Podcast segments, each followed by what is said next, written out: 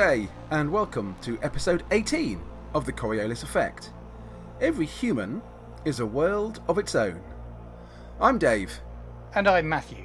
And we've got a slightly different episode, I think, for you this week. Uh, this this episode, I should say. Uh, lot, lots of lots of the same features that we've had before, but uh, a, a new addition, I think. We'll kick Yeah. off, of course, with the world of gaming, and then we're taking you into the kitchen for a recipe. Uh, then we're talking about Ahlam's temple. Uh, I, I still can't get over the idea that, you know, here, here we are turning ourselves into the hairy bikers or the, the geeky gamers or whatever. I mean, when you first. Explain When you, this. We're not turning ourselves into the hairy bikers. when you first mentioned it, I thought that you were joking. now you've gone and done it. But uh, no, it's fine. Uh, It's fine. It sounds like a love. Well, if, is this the same one that you did when I was when we were over for the last Coriolis game? So have I eaten it? I it? think so. Yeah, You have eaten it. I'm pretty It was sure I've done lovely. it for you guys. yeah. Anyway, sorry. Carry on. Carry on with what's happening I think this we've week. done it for Coriolis for the for the um for our bottle episode that we recorded actually. Yeah.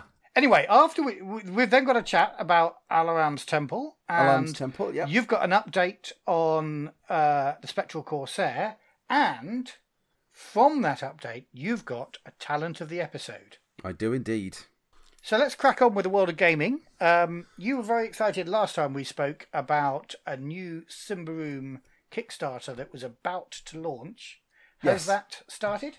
I think yeah, that has launched now. It's the uh, translation of the Yndaros supplement, and yeah, I don't think I've got much else to say from what we said last time, other than in I think the Kickstarter is now open. So get out there and back it if that's the kind of thing you want to back. And have you pledged? Uh, I haven't yet, uh, Sure. but I. Well, hey, look. I mean, I saw my sister for a coffee this morning. This is a digression that will be relevant, and she said that she'd listened to the last episode, and she joked about when we were saying, "Glad our wives don't listen to this, because then they'll realise how much money we spend on Kickstarters." there is there is a cash flow issue about how much money I can spend on Kickstarters. My wife hasn't found out yet because she doesn't listen to the podcasts. So I just need to manage. But your my sister has a point of blackmail. she's not going to blackmail me. I don't think she's not. She's not that that sort. She's nice, my sister. But anyway, there is a budget thing I need to go through about. Do I have enough money for this this time round? Which I almost certainly will. But um, yeah, I just haven't got around to doing that calculation yet. But it's an interesting one for you because I, I know that you specifically aren't using any of the pre published campaign material for the campaign you're running with us. No, So, in a way, you do have to kind of question the wisdom of whether it's worth spending out on it. no, that's very true. I did get the Thistle Hold uh, setting expansion, which has. I mean, partly. I, mean, I did get that though, partly because I thought I would set the game in Thistle Hold, but actually Thistle Hold was a bit too big for what I was looking for. But it gave me some interesting uh, sort of insights into some of the things and some good ideas about what I could try and transfer into the Granite Hole campaign. And you know me, I like having glossy, really good role playing books on my shelves. So yeah, I, I am easily persuaded to buy a good supplement, even if I'm not likely to play it anytime soon. So we'll see. But I've got, I think there's um, a little while left on the Kickstarter at the time that we're recording. So And if anybody's listening and they've enjoyed our Tale of the Lonesome Oak uh, actual plays, it's worth saying two things. First of all, that um, you're about to finish editing, are you not? Uh, the next adventure. I am, yeah, I'm in the process of editing the Tale of the Lonesome Changeling, which is the second adventure in that campaign, which hopefully I'll get done. Uh, well, the first episode anyway, reasonably soon. Uh, other things have got in the way. I, I have been a bit not slack, but I haven't cracked on with it as You've been a bit as I, slack, David. I might have. You have been slack. I've been busy. I've been busy. I got Between the last couple of episodes of our main show, I got out four episodes of Tales from the Loop. I edited those like That's that. true.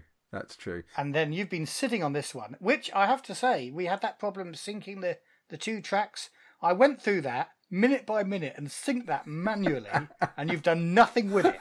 No, I have done something with it. I just haven't finished it yet. So Right, enough. anyway. okay. So that will be coming if you're interested in that. listeners, before we, before we came on the air, Matthew and I were, were were talking about, you know, are there cracks in our partnership? We're sniping at each other a little bit. You know, it's all a bit. Could this be the last ever Coriolis podcast? Well, it definitely no. can't be the last ever one because uh, you're contractually obliged to do the next one.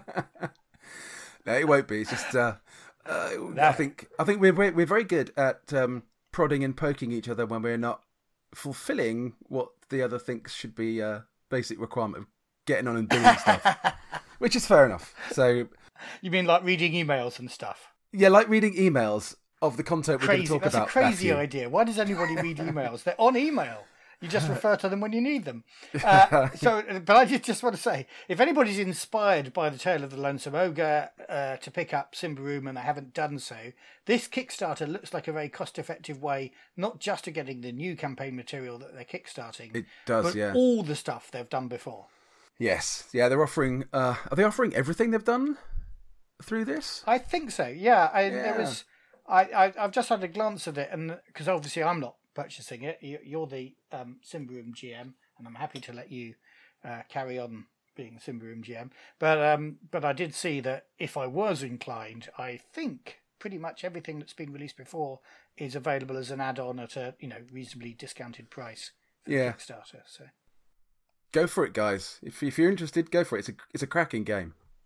Cool. And of course, we're getting a whole bunch more visitors to the Third Horizon as well, because uh, not only has the Emissary Lost uh, English translation uh, Kickstarter campaign finished very successfully, and I didn't cling on to my. Um, I know, I saw, I know.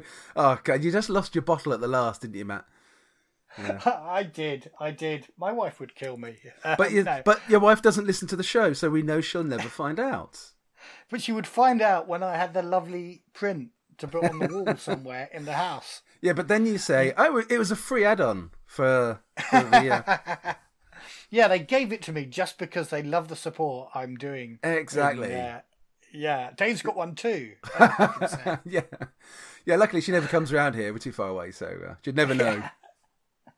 Uh, anyway, that's uh, that's not the thing I have. And also, the, the beauty of going for um, is it ambassador level, the same one that you've gone for? Yeah. Is that I then get the beautiful picture on the book, so I'll you know I'll that's why I want it really. I didn't fancy the limited edition cover that came with the icon, but I noticed that we saw an up peak in um, in visitations, and we've got more listeners. visitations now. makes it sound like we're being haunted.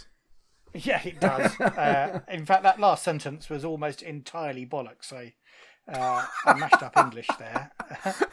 but, well, it's it's if I'm editing this one, it's definitely staying in now. Thank you very much. I'll just in a, in a feeble attempt to to give you another sentence to put in its place. I will say what we did see was increased interest in the podcast after the last Kickstarter. So welcome aboard all the new listeners who yeah. um, have joined us from that Indeed. Kickstarter. And welcome aboard any uh, francophones and uh, Germanophiles. No, I don't know. No, there'd be people who love Germany, and I'm actually people thinking about people who live in Germany. G- Germanophones, Germanophones, I or guess. F- French and German people. Is that a better yes, way of the French and German. We welcome the French who... and German if they are listening, which they probably aren't, if they've got any sense. But you know, uh, but if they are listening and uh, they've they've just got into Coriolis from the French and German Kickstarters that have, uh, well, I think the French one uh, is still going strong, but it will be completing before we get this episode out. So, and it's you know obviously it's made its target and load of stretch goals. Um, I think it includes stuff like Emissary Lost being translated as well, and the dice that we all got in Emissary Lost as well. So loads of stuff there. Some lovely um, tokens I noticed. Lovely uh, Darkness Point tokens. Yes. As well, which uh, yeah. we haven't seen. Anyway, a whole bunch uh, uh, uh, more people coming to the horizon. Hopefully, out of those two different language editions of the game. So if any of you are listening to our terrible uh, English, then. Um, then welcome. Welcome yes. to Um, and and I say I, I, hope they speak English at least as well or better than you do, Matt. Because yes, the only, that'd be only, good. I only know one phrase in German, and I learnt it out of a not the nine o'clock news book many years ago. and that phrase was is meine Beutelmaus hat Verstopfung. Ah, my wombat is constipated. Exactly. oh, your German is excellent. Actually, I think the literal the literal translation is my wombat is shit stuffed. But uh, I think I think constipated is probably the more polite version. Anyway, Yes. I learned that off your brother, so I assume the two of you had the same not not We my did. newsbook. yeah, yeah. So if any German listeners are listening and that means something else entirely, please let us know. Because if it's something really offensive, I'd like to know. Because then I'll never say it again. So- More offensive than a constipated wombat, you mean? Yeah, that's not. It's not terribly offensive, is it? Really? It might. It might be offensive for the wombat, perhaps, but Shall we get on with the content yeah, of this program? let's uh, get on. Because. I'm quite proud of the next piece here. What I'm offering here is is two things really, and it's not you and I becoming the hairy bikers because frankly I'm not fat enough. I mean you are obviously Dave, but I'm not fat enough to be one of the hairy bikers. Well, I think there is possibly debate to be had in that one. Because you're you're you're quite fat as well, you know that. You're just the, the Well, fat course, the of fat gits. We- we are mature, shall we say, gamers. Um, we could have been out there running around the city, uh, but instead we sit at tables rolling dice. We tend, as a as a hobby, towards the um, the upper end of the BMI scale. But no, we're not we're not being hairy bikers. What I'm doing, I'm emulating my two heroes of podcasting, Ken and Robin of Ken and Robin's Talk About Stuff, and they uh, occasionally have a journey into the food hut where they talk about ingredients and eating out, and occasionally give recipes. And I thought actually, the second thing that we can be doing here is offering respite to our poor brethren in the Swedish Kickstarter community who still don't have all their rewards from Fria Ligan's original Kickstarter of Coriolis. No, no. I think um, maybe uh, if they need any help, they can take your recipe and you know that can fill out a page for them in the book as they're putting it together. That's a good idea, actually. We'll we'll offer it to them. Uh, it saves them writing an extra page of stuff, I'm sure. Although they've got to now translate that into Swedish, I imagine, for that book. They couldn't get away with doing it in English. Uh, Obviously, recipes probably aren't the best podcasting material. If I was No. doing it on YouTube, I'd be showing you the techniques and you could watch me banging all this stuff into a saucepan and frying until it's golden brown and uh, stuff like that. But um, I'll also put the text of this recipe up on uh, my blog when we drop this episode. So if people really are interested in cooking it, and it is delicious, then uh, then they'll find it there. If people aren't interested in it, it's only about another three minutes, guys. So hold on, and we'll get on to something more sensible in a minute. Yeah, if you if you're not interested in cooking, just fast forward four minutes and uh, we'll Yeah. get into our Ahlam's Temple. Right, shall we listen to your recipe then, Matthew? Oh, go on. Let's do that thing. When we went to Sweden to chat with the guys from Fria Ligan, they told us that they hadn't always been as good at running Kickstarters as they are now. They mentioned that they had been a little too ambitious, setting stretch goals for the Swedish language edition of Coriolis. In particular, they mentioned that they hadn't yet delivered on Wahib's cookbook, a stretch goal unlocked at 200,000 kroner. I'm sure they're working on it and it will get delivered, but in the meantime, there are over 400 Swedish backers who are starving, desperately awaiting the delivery of that PDF so that they can cook and eat a meal at last. In the absence of Wahib's cookbook, the Coriolis effect comes to the rescue.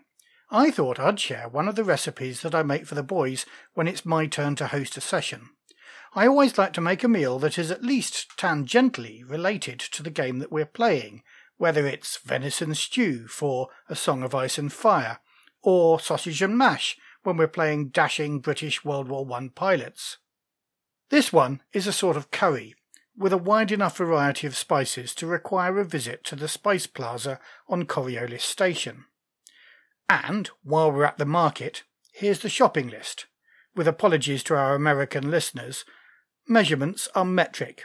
If it helps, a pound is about 500 grams. It's a pretty forgiving recipe, so if you want to replace the specific measurements with some, you'll probably get away with it. Do watch out for the spices though. This provides four generous portions. You'll need two tablespoons of vegetable oil, 500 grams of goat or lamb fillet cut into cubes. Back when I were a lad, goat was quite cheap, but now it's become fashionable. It's got more expensive than lamb. Two onions, roughly chopped. Three garlic cloves, peeled and crushed. Two green chilies, finely chopped. These may be optional depending on your taste. One tablespoon of fresh ginger, shredded, 1 tablespoon of ground turmeric, 1 and a half tablespoons of garam masala, and 1 and a half tablespoons of ground cumin, 1 tablespoon of paprika, 1 tablespoon of flour, 4 sweet potatoes, chopped, 1 tin, about 400 grams, of chopped tomatoes, half a block, that's about 100 grams, of creamed coconut dissolved in about 400 millilitres of water, 250 grams, that's a generous handful, of baby spinach leaves, pomegranate seeds to dress, and steamed rice with which to serve. Turn on the oven and let it heat up to 150 degrees centigrade. This is a dish best slow cooked. In the meantime, heat a large saucepan and add a tablespoon of the vegetable oil and then the meat. Brown it over a high heat for 3 to 4 minutes then take it out of the saucepan. Reduce the heat and add another tablespoon of vegetable oil. Fry the onions, garlic, chilies, and ginger for two to three minutes until they're golden and soft. Add all the spices and fry, stirring well for another minute. Add the flour and cook for a further minute. Throw in the chopped sweet potato, the tin of tomatoes, and the coconut milk and heat to bring to a simmer. Put the lamb back in and heat the mixture until simmering. Then cover and put in the oven for about one hour or until the lamb is tender and cooked through. You can cook it on top of the stove, but you've got to watch out that it doesn't burn. Just before serving, take it out of the oven and stir in the spinach. Serve it onto warmed plates with steamed basmati rice and sprinkle the pomegranate seeds over the top. It's a dish Wahib himself would be proud to serve. Well, I can say that um, when I had that, it was very, very delicious indeed. It was much tastier than the uh, our standard fare of gaming, which is Pringles and Stacks and uh, other uh, chocolate things, and it was delicious. And I'm I'm very pleased. I mean, Matthew has done very well at always trying to meet the uh, the, the the feel of the game we're playing in whatever he cooks for us when we play at his place. Whereas I just do a giant pot of chili, whatever game we're playing. Tony just does pizza, whatever game we're playing. Oh, that's not true though. Last time we had a lovely lasagna that Tony's wife cooked oh, for us. Tony's wife cooked gorgeous lasagna last time. But what, what, what were we playing? Oh, we were we were playing the Fate. That was game. Fate. Yeah. Yeah, I can't imagine your spies and adventurers eating lasagna. Actually, so But yeah, I mean, it was delicious no. food, and I have to say uh, uh, that you cook a, a, a really good chili, and we've had some other stuff as well. You've done a, a chicken curry and things like that for us. Yeah, uh, sushi once in a while. Not that I make it though; I just buy it. And and I remember when I remember once um was it I made a load of sandwiches, didn't I? And there just wasn't quite enough, and you very politely called it an elegant sufficiency of sandwiches. There was exactly enough. That's what I was trying to say. It was exactly the right amount. don't feel bad about not making quite enough sandwiches. no, well, yeah, as a host, you, you don't want people to go hungry now, do you? Yeah, let's talk about gaming though. People let's... aren't here to listen to our culinary exploits, unless of course they're Coriolis themed. Uh, even even then, I would question whether they're here to listen to our culinary exploits. uh, Ahlam's Temple that yes. was your homework from our last episode, and I must admit I read about them as well, but um, I can remember hardly anything about them. So, so tell me, just who are Ahlam's Temple? well, it's a good question. They are. I mean, the basic background is they are a very old faction. They're first come. They have bases or, or their main centres of, of control are in Kua, Coriolis, and in Mira. And they are a faction of courtesans, philosophers, dance masters, and kind of perhaps unusually tacking onto that list, assassins. So it's Hmm. um, it, it's a slightly unusual mix. And one of the things that struck me when I was looking at it was Ahlam's Temple doesn't feel to me like one of the big monolithic factions. It doesn't read or feel the same. Doesn't seem to have the same sort of sort of grounding as the Order of the Pariah or the Draconites or some of the other you know consortium. They feel a bit. I'm just kind of struggling to work out what what they were for. You know what what was what what was their objective? What's their actually is is Ahlam's Temple more of a philosophy, a bit like you know Buddhism might be here, um, rather than actually a sort of political a political ideology.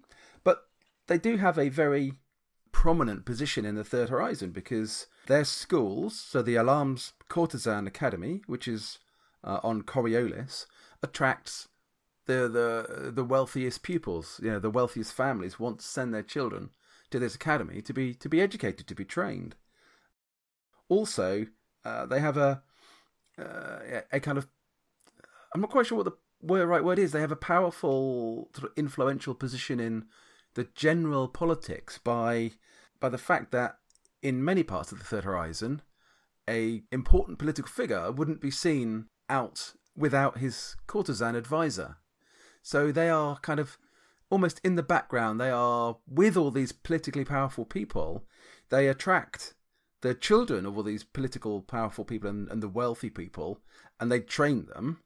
But there's no, I they, they you know, they, uh, you know, the key phrase that I found in the book um, for Ahlam's Temple is the knowledge of the purity of the present will help the people of the Third Horizon live better lives. And they talk about the eight arts of pleasure, which is what they what they train their courtesans and their dance masters with. So, what are they actually after? Are are they there just for the common good? Is that you know are they gen- are they genuinely there looking out for the good of the Third Horizon as a whole? So it feels to me it's a bit less sort of nakedly self-serving than the other factions we've looked at because they've all seemed to be very uh, you know, me, me, me, me, me. We've got to be putting our own interests first and sort of kill anybody who who opposes us. And it doesn't feel like that. So that's kind of why I felt, you know, are these the Buddhists of the Third Horizon with an Yeah, open and okay. sort of very altruistic philosophy? So I've got one question. My my first most burning question is I can't remember. Do they have a seat on the Council of Factions? They do have a seat on the Council of Factions, yes. So Right. that implies that they have a, you know, a powerful, you know, equivalent position to. Yeah, but it's interesting you say that, isn't it? Because because um, the consortium has got you know a a massive business and media and research element. Of course, they've got what three or four seats on the council. Actually, the consortium have the Order of the Pariah. You know, they do heresy. I mean, they don't do heresy. They wipe heresy out, obviously, as uh, anybody should. Uh, the Zenithian hegemony, you know exactly where they're coming from. They are wanting to uh, impose their own brand of what is right on the rest of the horizon, and that's a very sort of, um, uh, shall we say, Earth centric. Uh, we're the best guys, us, us Zenithians the Free League, you know, they've got aims and, and desires, and uh, again, they're moving money about. But what do Ahlam's Temple get out of the Council of Factions? It's a really good question because so I- I think it potentially you could look at Ahlam's Temple in a number of ways, or maybe two in particular.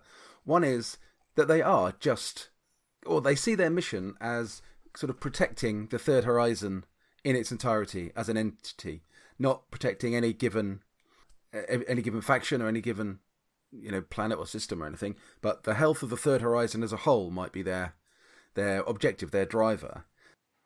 And they are then training people and politically guiding people in in a way that is to the best interests of the horizon as a whole but without doing it in a active way just kind of being uh, philosophers and advisors who are neutral and are just alongside every, everybody else the other way of thinking That's- about it And that's quite attractive. Uh, you know, I'm seeing you said, you know, what are they for? you could give a very flippant answer. They are for players who want to play Inara out of Firefly.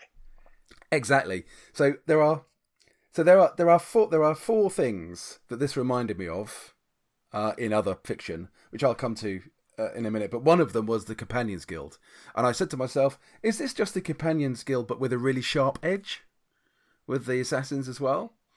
But that brings me to my second thought. So if that isn't right, or if that isn't the the way that any particular GM wants to play Ahlams Temple in their game, there is another way of looking at it because they've kind of infiltrated themselves into all these positions of of power and influence. You know, they are educating the leaders for the next generation. So are they educating them, indoctrinating them in the way that they want them to be? Are they the power behind the throne? Yeah. Are they moulding the political direction, but mm. from behind the throne, as it were? So that's another way potentially of looking at it. And I think there's a you can take the idea of them having a arm of uh, you know the Black Lotuses, they're assassins. I don't know what you call it, school or chapter within mm-hmm. uh, within the within the temple. What? Well, yeah. What's why would they have assassins if they weren't there? You know, are they paid assassins? Are they just mercenaries? I don't get that sense, but there's nothing in the in the books to say in any way whether that's that's the case or not. I would feel that they're probably not paid assassins, but then who directs them to their target? Who do they assassinate? So I wonder whether you could have a kind of um, second foundation feel to this. So uh, Isaac Asimov, uh, the Foundation series of books. The second foundation was hidden, and they were uh, they could use they had, they had mental abilities, and one of the things that Ahlam's Temple can have is the ability to create memes and this memeturgy idea where they are able to implant or sow the seeds of ideas in the minds of other people. And again, that plays into the idea that they are influencing very, very subtly and very covertly what's going on, and they are using this memeturgy ability to do that. So I, I do wonder whether then they are actually see themselves as above everything else that is going on they are directing everything that's going with a quiet hand from the shadows to help the common good, to to to to, to support the common good of the Third Horizon as a whole, and therefore they then decide who they need to send their Black Lotus assassins to go and kill in order to fulfill that common good. It does beg There's something que- really attractive about that. I, I, I mean, it, I guess it could be. It sort of lends to a somewhat Panglossian uh, approach that this must therefore be the best of all possible worlds because if they're any good at what they do, they've already killed all the bad guys. And, well, well, uh, interestingly, you say that the uh, the background to Nazarim's sacrifice is quite explicit that the Black Lotus assassins from Ahlam's temple were key in assassinating the leadership of Nazarim's sacrifice. So that would fit ah. quite well with that theory that they are they've decided that Nazarim sacrifice is too dangerous. They then send the Black Lotus assassins out to kill off their leadership. That works really quite well in that kind of theory. It does beg a question, which is quite an interesting one. So who then decides what that common good is or how what right does Ahlam's Temple or the leaders of Ahlam's Temple have to put themselves in the position of being that moral arbiter for what is right and what is wrong? Yeah, so there's an interesting element in uh, uh, you know in that they might be doing it for all the right reasons. They might actually genuinely in that leadership be deciding to take action which they think is genuinely for the future good of the Third Horizon. But what if they're wrong? They're genuinely trying to do it for the right reason, but actually they've made a mistake, and that might be a really interesting premise for a campaign or or uh, a scenario. yeah, you're you're making me really want to play one. Actually, and I know yeah. that in the last episode I was saying, "Oh, I wish I'd been playing a Nomad. The Nomads are the best thing." Well, actually, I think, I think probably the Nomads are a great GMing tool because anything you can think of, you can pass off as you know. If, if you can't fit it into any of the other factions or uh, any of the parts of, of of the world, then stick it stick it in with the nomads because there's sure to be a nomad somewhere doing something like that.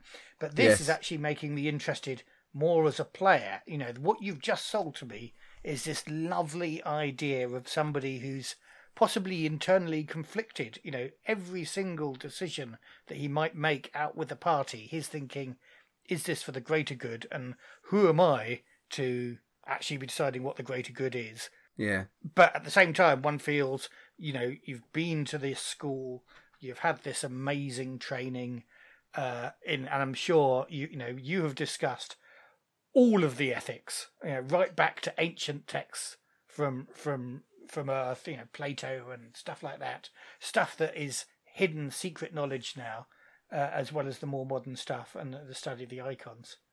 Mm. Yeah.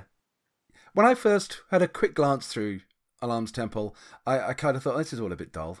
And then thinking about it and reading it in a bit more detail, all of this kind of layers beneath layers all started coming out, and it seemed, you know, suddenly, like you say, become much more interesting. Um, there's a quote I just want to read out of the book briefly about a Black Lotus assassin called Aphrodite. Uh, and the quote is about her, and, I, and this sort of bring me on to where I sort of think there are parallels with this in, in other in other fiction. But the quote goes, "A mere whisper of the name chills the blood of regents and rulers everywhere. Perhaps the most skilled assassin of the Black Lotuses of Ahlam, she has elevated her craft to a form of art. There are no known pictures of her, and she is said to be a master of changing her appearance." Now, when I was looking at some of this and then started looking at the Black Lotuses, I immediately thought face dancers from Dune. So in Dune, mm. you've got the the the Bene who have the face dancers, who are assassins. They're genetically altered humans, humanites, who are able to shapeshift or change their appearance. So I, you know, I think that's that really fits quite well. But I think also, in another sense, I had a real a real feeling that they were like the Bene Gesserit of yeah Dune because they are turning up alongside the Emperor in Dune. They are turning up. You know, there's a Bene Gesserit sister in every big family, in every big house. So I've kind of rolled up, you know, the companions out of Firefly uh, with a sharp edge, with the Second Foundation mind controlling uh, scientists, with the sisters of the the Bene Gesserit and the face dancers of the Bene Tleilax. And I love it. It's a great um, you know combination of things that not only give you some really good story ideas, but actually just imagining all that stuff together is, gives a really good feel. I think would give a really nice setting and look and feel for any game you might play in that in that area. Yeah, well, I mean, you've convinced me. I mean, I you know, I'm thinking you've been talking mostly, of course, about feminine characters in a lot of the the media you've been comparing them with. But of course, the companions in in Firefly, you know, within the story, they they could be male or female. Yeah, and absolutely. I guess the Bene Gesserit, you've got to be female, but um, but this, I think, I think in Ahlam's Temple, you can be of either sex. And yeah, I kind absolutely. Of really want to play one now. But I think there's, um, I won't be able to find it in the book instantly because you know I never care when I'm in the middle of recording something. But I think one of the Ahlam's Temple representatives, either on the council or in their entourage, is androgynous or genderless or both gender. So the gender of it is again totally irrelevant. I think. Mm. Yeah, term. I'm just looking that up now. Terminus leet. It's not giving um, necessarily uh, a very gendered name there, uh, but I can't see a description for him anywhere, or him, her, them. Should yeah. say. There was yeah. there was, some, there was something I found that I think was talking about the council rather than talking about Ahlam's temple, um, but I won't be able to find it without doing the search through the whole PDF again. Yeah. So I think there's there's lots of interesting stuff there, and there's a couple of things we haven't even touched on. So, for example, the, the Ahlam's temple were the guardians of proxy tech, the, the you know the technology that you can use to experience somebody else's you know somebody else's life, somebody else's experience, um, and they used it for uh, you know positive educational and um, therapy, medical therapy reasons. Whereas obviously the syndicate got their hands on it and have been using it for effectively snuff videos. Mm. In the book, it says that Ahlam's Temple have tried but have been unsuccessful to retrieve it, and I guess that now once some elements of the syndicate you know, and going back to our conversation about the syndicate a few week uh, episodes ago, you know, it's not just one organization; it's a huge range of different sort of groups and factions. I guess yeah. that horse is that horse is bolted. You know, they're never going to be, be able to get the proxy tech back because it's probably been promulgated throughout so many different criminal gangs now that it's out there. They won't be able to do it. But maybe yes. they want to use it uh, use it as a reason to, you know, take revenge. You know, maybe kill the people who are using it to protect the Third Horizon, perhaps. Even though that might be an impossible yeah. task.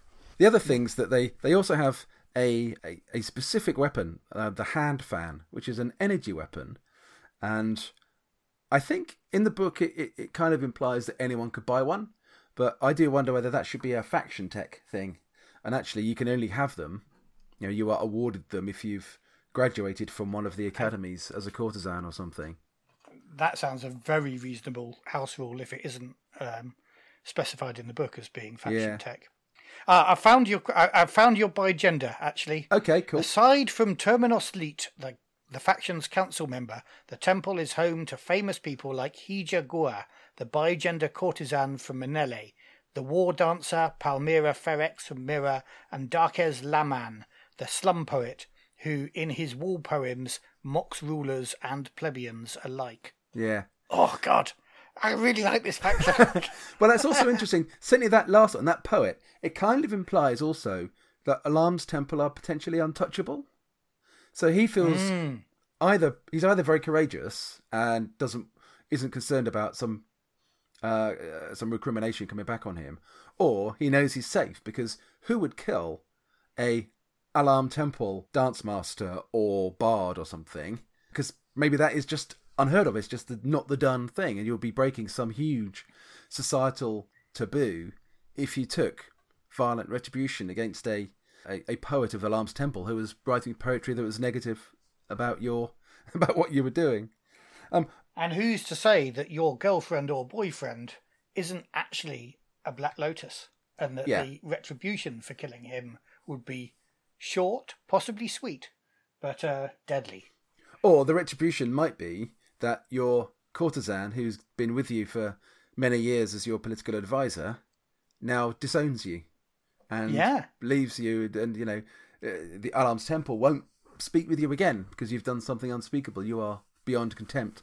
So it didn't have to be a violent retribution. It could be a entirely sort of political and social one. Yeah.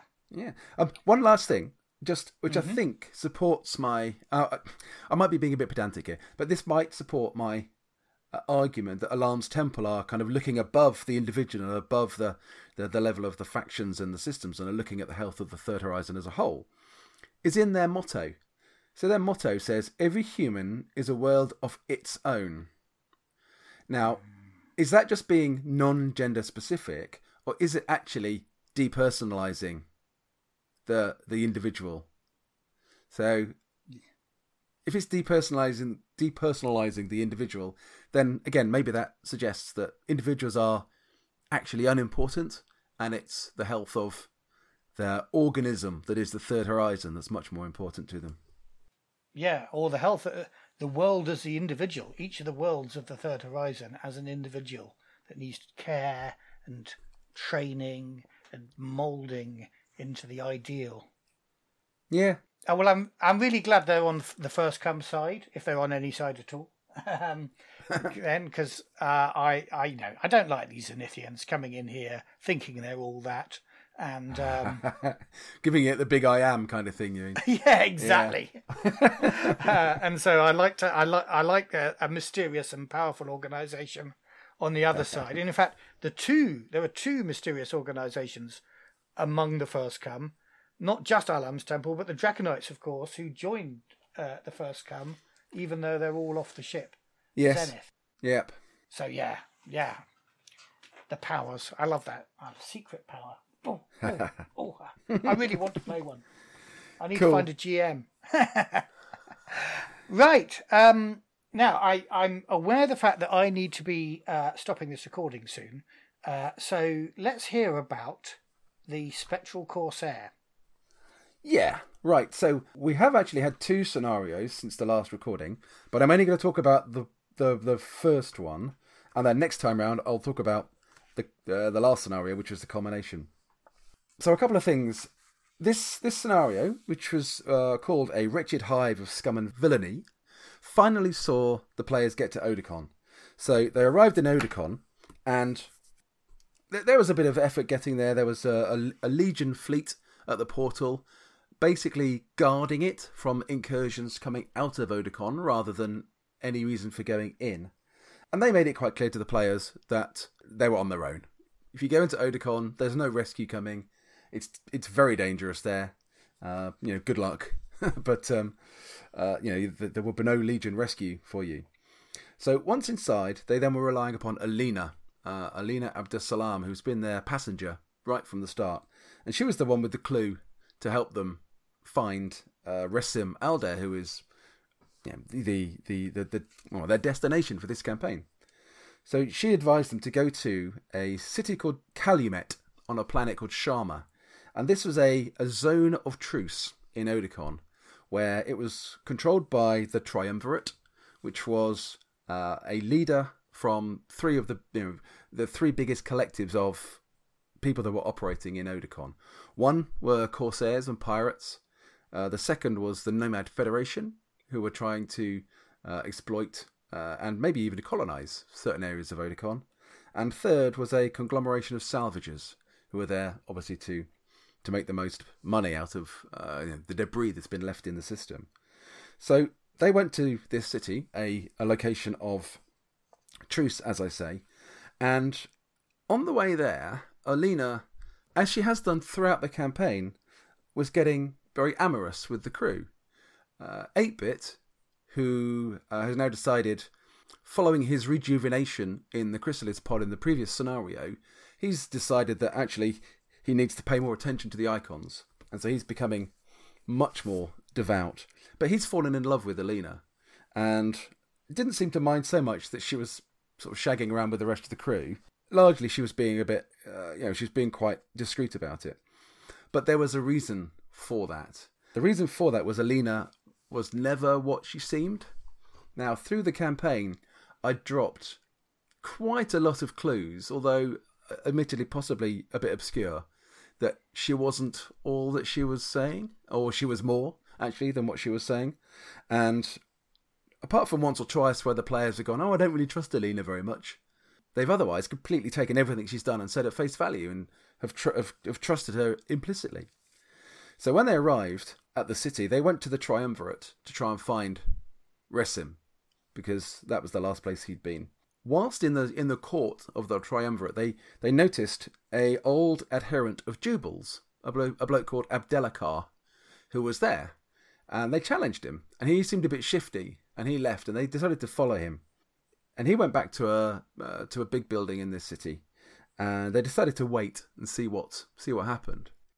At the same time, Alina, who'd said she was staying back on the ship, decided to sneak off and they realised that she'd snuck off and then started to, to get a bit more suspicious about, suspicious about her motives.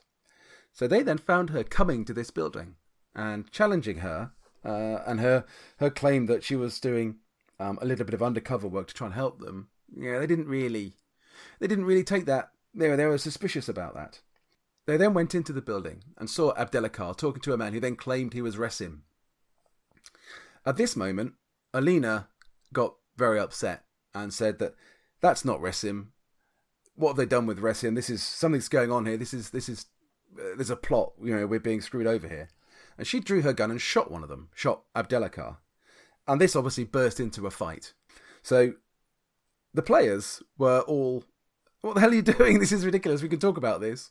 Trying to stop her, she then put her hand up and, in some kind of mystical way, which is a talent, which I've introduced for this game called Mind Warp, she'd spent some time over the previous weeks and months covertly influencing the crew members on the ship. And two of them failed their rolls, so both 8 Bit and Carter were stunned. They couldn't take any action at all, so she was clearly up to something. Having shot Abdelakar, Hanbal went up to try and rescue him, save him. He'd been shot in the throat, was going to die. She then grabbed Resim and put a knife to his throat. At the same time, outside, a group of Zalosian acolytes were seen rushing towards the building. It was clear they were they had to stop her. Ajit, who was outside, shot through the window with his sniper rifle, hit uh, Alina with the shot, but her armour took the blow and it shimmered in a very strange way. It shimmered in a way that they'd only seen once before, and that was in the animate armour that a witch smeller had been wearing, that now Osgar had taken off the dead witch smeller and was using. And it was Zalosian animate armor. So they realized that there was something really bad going on here. But it was a great moment because Paul, playing 8 bit, loved Alina.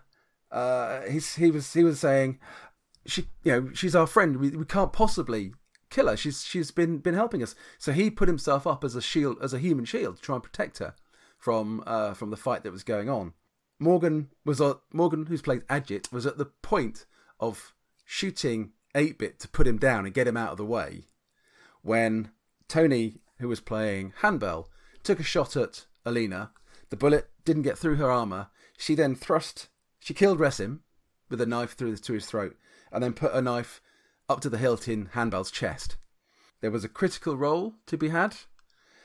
We rolled 64, where 65 is, a, is an instant kill. But Tony, Tony only had three minutes to live at that point. He was down. Um, and it was at that moment that um, 8-Bit decided that he had to try and stop her.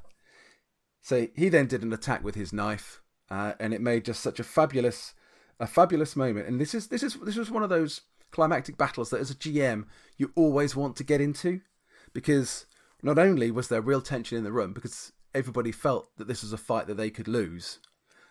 There was great role playing from all of them, and Paul in particular, uh, playing 8 bit in love with Alina. And then the dice rolls actually really added to the tension. So when I rolled for Tony's critical hit, I asked him if he wanted to roll the dice. He didn't. Uh, I asked him which dice did he want me to roll first, and it came up. It, well, you couldn't have had any worse and not died. You know, 64 is the highest roll you get without an instant kill. So that was brilliant. But things were looking really bad at that point. They also realised by that point that Alina had the nine lives talent, so you could switch critical hits around. So 8-Bit had an attack, used his knife on her, got got enough successes to have two critical rolls, rolled the first one, it came out as 21 or something really minor. And he rolled the second one, and it was double six. and so he basically thrust his knife right through the back of her head, and the woman he loved and tried to protect, he just sort of brutally slaughtered. And it was just one of those fantastic games where everything came together. And the dice rolls did what the dice rolls should have done. Exactly. Narratively. completely add to the completely add to the tension. Everybody, it was a great game. Everybody really enjoyed it. Abdelakar survived, and Hanbal was saved. And the end of the scenario was a week or so later. Abdelakar, his voice still rasping and husky because of the damage that had been done by Alina's bullet, going to see them and saying, "The real Resim will see you when you're ready." And that was the end of the scenario and it worked brilliantly. It was just, it was great, and you know what it's like. You know, any any any player who's had a, a, a similar game, sometimes it's quite hard to put into words how kind of exciting and how tense it all was. But it, it, it that that climactic battle which had been coming for the entire campaign uh, really worked, and uh, I was delighted at how well it how well it played out. Brilliant. So that was uh, and is where we are or as far as I'm going to go in the podcast. So we had a scenario uh, we played on Wednesday this week, a couple of days ago, and I will explain what happened in that one next time. In our anniversary episode. In our anniversary episode, absolutely. We'll talk about the anniversary episode shortly, but before then, you've got a talent of the episode that comes specifically out of this situation, haven't you? I have. So uh, the the mind warp talent, which I gave to Alina, which has been running now in this campaign, well, for months, ever since I started uh, with her in it. I thought I'd do that up because it's quite an interesting little talent, and I offer it to, to our listeners. Excellent. Let's have a listen to that. When I was a youngster, I was part of a war games club. The Highfield Wargamers, we were called.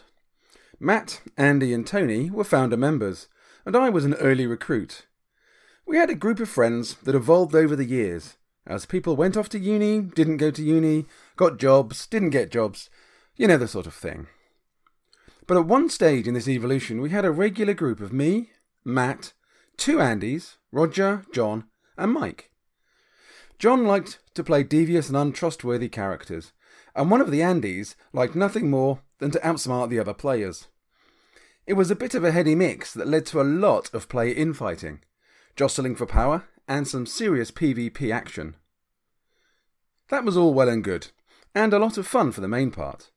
At some point, I'll have to recount the story when Mike and I, despite a lot of effort to save him, killed Roger by accident. But as time wore on, the appeal of always distrusting and always trying to outthink your fellow players lost its shine, and good old collaborative role playing became the order of the day. In our group now, we have very little PvP going on, and when we have had it, for example, in Matt's recent Fate campaign, when Tony's character was captured, then impersonated by a human eating alien, which was then played masterfully by Tony, it has been for the best of narrative reasons. It's also led to some fabulous and memorable moments, like when we uncovered Tony as an alien. So sometimes it can be good to mix up the dynamic, but only for a really good story driven reason. In the Spectral Corsair campaign, whilst we haven't had any player versus player stuff going on, we did have a traitor in the midst of the crew. Alina Abdesalam, an NPC they met right at the start, an ally, apparently, someone on their side who had the same mission as them, someone for whom they'd risked their lives to save. Although in doing so, they were protecting their only clue to completing the mission, so maybe this wasn't entirely altruistic. But we found out in the last scenario that she was playing them from the start. She was a witch smeller, a Zalosian fanatic out to find Rissim Aldair for her own reasons. As GM, I'd planned this story arc from the start, and I knew that a climactic conflict was almost inevitable. I also knew that the Coriolis combat system is deadly as hell, and I needed Alina to have some clear advantage against the crew, or that climactic conflict might just be one to hit roll, one good crit, and game over, Alina. This did happen to the first witch smeller I put up against the crew back in episode 2 of the campaign. So much for my first stab at a witch smeller nemesis for the crew. So I conjured a mystical power called Mind Warp to help her. This power allowed her to subtly and over time exert an influence over some of the crew and take them out of that fight, at least for a little bit. This, and the fact that 8 Bit was in love with her, and Paul played that really well, made this conflict everything I'd wanted it to be. But this mystical talent helped me bring the story to this point. I think it has excellent potential as a tool for an NPC who is working against a group of characters. It could also play nicely into a little bit of PvP, in group squabbling, if one of your players has had enough of all that lovey dovey, let's be nice to one another malarkey. So I offer it here, as this episode's talent of the episode. Mystical talent Mind Warp. You have the ability to tap into the icon's soothing energies and gently mould the minds of others. You can influence people in your favour through the power of your personality and mystical skills, building up the strength of that influence over time. This talent only works on those who have either a positive or at least a non hostile attitude towards you. Building your influence with a specific victim requires a moment of quiet or intimacy. It's only in these moments that your victim's mind is open to your suggestion in a way that allows you to work your powers without their notice. Mind warp is significantly less effective against other mystics or spiritual beings. To build your influence over another, you need to make an opposed mystical powers versus mystical powers or empathy roll in a suitably quiet or intimate moment. If your victim feels positively towards you, you get a plus one die bonus. If you succeed, the victim is unaware of your actions and is cursed with a negative dice modifier equal to the number of overall successes you achieved in that opposed roll. Using Mind Warp to create this influence can only be attempted once per situation, and obviously costs one darkness point to do so.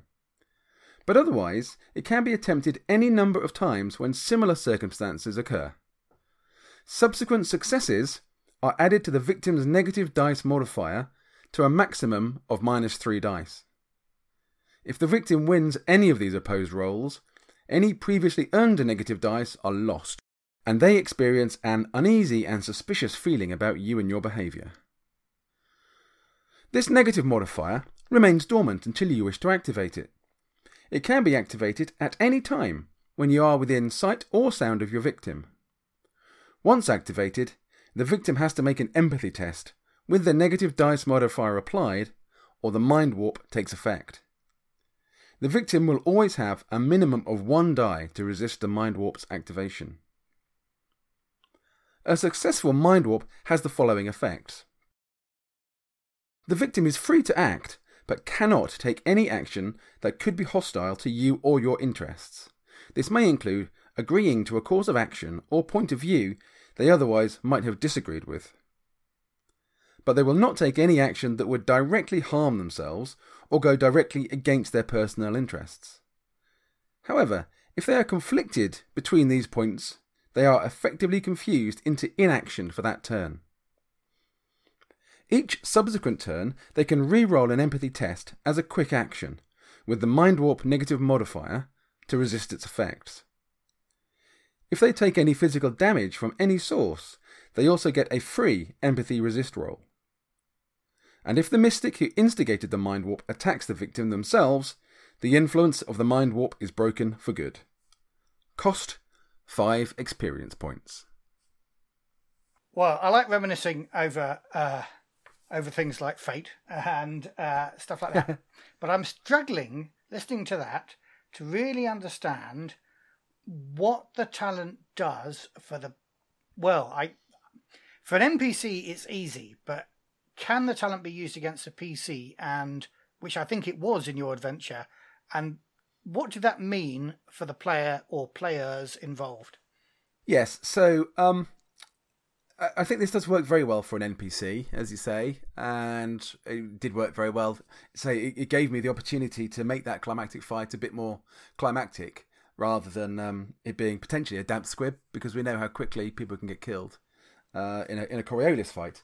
So I think this is a talent that might work really well for a more political or intrigue based campaign. So there's two things that I kind of thought about in in mind of this for the player. The first one would be if you've got a player who is in the group but maybe has a secret that if that came out, would be would you know, would turn the rest of the group against them. You know, I could think of a lot of games, and going back to the you know, the you know, the days where we used to do kind of a lot of that PvP, where you know the first game that John ever played, he would just start wiring up the ship to stop us getting on it and getting off it. And it reminds me of the um, the software uh, when when when I was running a battlefield management uh, software company uh, that included sort of cyber targeting uh, and Mike's character. I think it was Mike's character. Yes, it was. Was was the software engineer, and he'd put a little subroutine in there that meant nobody could ever shoot him when they were using uh, my yes. battlefield management software. And I think there was a point when I wanted to shoot him and couldn't. yeah, well, that was that, that was it, wasn't it? You were always uh, you know, making secret insurance policies against the other players, knowing that one yes. day one of them would try and shoot you. So that's that's kind of what I mean. So imagine I'm a player, and I want to shoot either the NPC or another player that has been secretly using this power on me. Yep. And I point my gun at him or her. Yeah. Uh, what do you, as GM, tell me? You would you would have to make an empathy roll with a negative modifier depending on how many successes that the opponent had had against you when they were mm-hmm. influencing you uh, in advance. And if you failed, you wouldn't be able to do anything that was directly harmful to that individual. So, in essence, what it does is it might give that character a chance to escape, say, or it'll give that character a chance to explain or you know, uh, basically means that if you, if that character was doing something which was considered to be potentially uh, against the interest of the group, uh, you know, and we'd often get players who will say, "Well, I actually fancy being a a witch smeller, or I want to be something else that actually goes quite firmly against some of the other characters." So, for example, uh, in in your campaign, Yafet and uh, Salem potentially are coming to the point where we might end up at the wrong end of the barrel with one another? You do have diametrically opposed views of. We do. Yeah. so, so if one of so if one of us was so let's say I let's say Yaphet was a mystic and he had this ability. I could then over time influence Salem. It, you'd have to roll it in such a way that it wasn't obvious that I was doing something. But then the day mm. when he finds out that he's got to kill me and he turns his gun on me, and my character doesn't want to kill his character because I care about him and he saved my life once, it gives me the option of stopping him and then getting the hell out before it becomes a gunfight where one of us or both of us will die. Yeah, but as a player, he does get a chance to beat that by rolling empathy.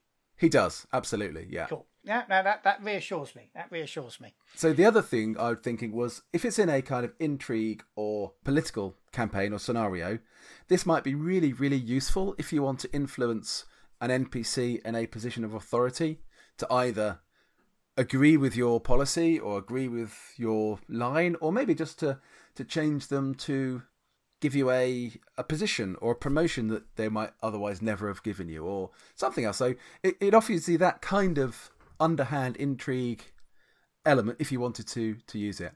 But when I was writing it, I thought it's quite complicated. In playing it during the the you know the games for the campaign, it hasn't felt complicated because I've obviously just done it as I've gone on, and once you understand it, it's quite straightforward. But one thing you note about talents written in the Coriolis book, they're about five, eight, ten lines long at the most. Most of the yes. talents I write are a lot longer than that. Um, even after you take away the sort of the bit of background stuff I put to to, to sort of liven up the actual text of the talent itself. So I, I, I get that, and it won't be for everybody. But I think there's a there's a mechanic here that actually might work in some circumstances, and it certainly worked for my NPC in this situation to give Alina a fighting chance in that final climax, that climactic battle. Yeah, well, it definitely worked, didn't it? In in, it did. in that adventure. Now I'm just aware of the fact that I've got to go and pick my boy up from the cinema shortly, so uh, we ought to bring this to a reasonably speedy conclusion. Yeah, that's fine. Well, we're still running at about an hour nearly, so um, it's not. It's not like we are. It's not like we're selling our, our dear listeners short. I don't think so. Uh... no, no. and uh, the exciting news is, as we've mentioned before, our next episode, as long as we get it recorded in time, will be our anniversary episode. Da da da da da da da. No, that's the. We're we not getting married, married no, no. I was at your wedding, but I wasn't the one with the ring or or either the best man with the ring or the one you put the ring on. well, this uh, just maybe this is a, a marriage made in the darkness between the stars. Perhaps maybe that's what yeah, I'm trying to say. Yeah. yeah anyway, well, I don't know what Jenny would say about that. Anyway, moving on. moving on. Yeah. So so next week is our anniversary episode. Next um, month. Next, well, next, yeah, ne- next, next time, time, is our anniversary. In two or three episode. weeks, it'll be, yeah, yeah. Uh, we've got some thoughts about that. Uh, we will try and make it a bit of a jumping on episode for the many new listeners who I like to think have joined us since all these Kickstarters came out. So we're not going to be doing quite a clip show, but we will be looking back a bit over our first year, I think. Yeah, and as a way of just kind of uh, uh, reminding everybody how much crap we've talked over the last 12 months. So, exactly. Yes. But also, I, I aim to be useful, and I think we should also have something that's going to be a little bit of uh, how to play Coriolis for all the new players that these recent Kickstarters have done. Um, what we thought we might look at next time is something that's relatively, well, I think unique to the Coriolis RPG, and that's the idea of the group concept and, and how you might actually use that. I think that's a good idea. Let's do that. Uh, and, and, I think that's all, all, all we've got planned so far. We'll have some more content because we always do by the time we actually sit down to record it. But I guess in the meantime, it's goodbye from me. Uh, and it's goodbye from me. And may the icons bless your adventures.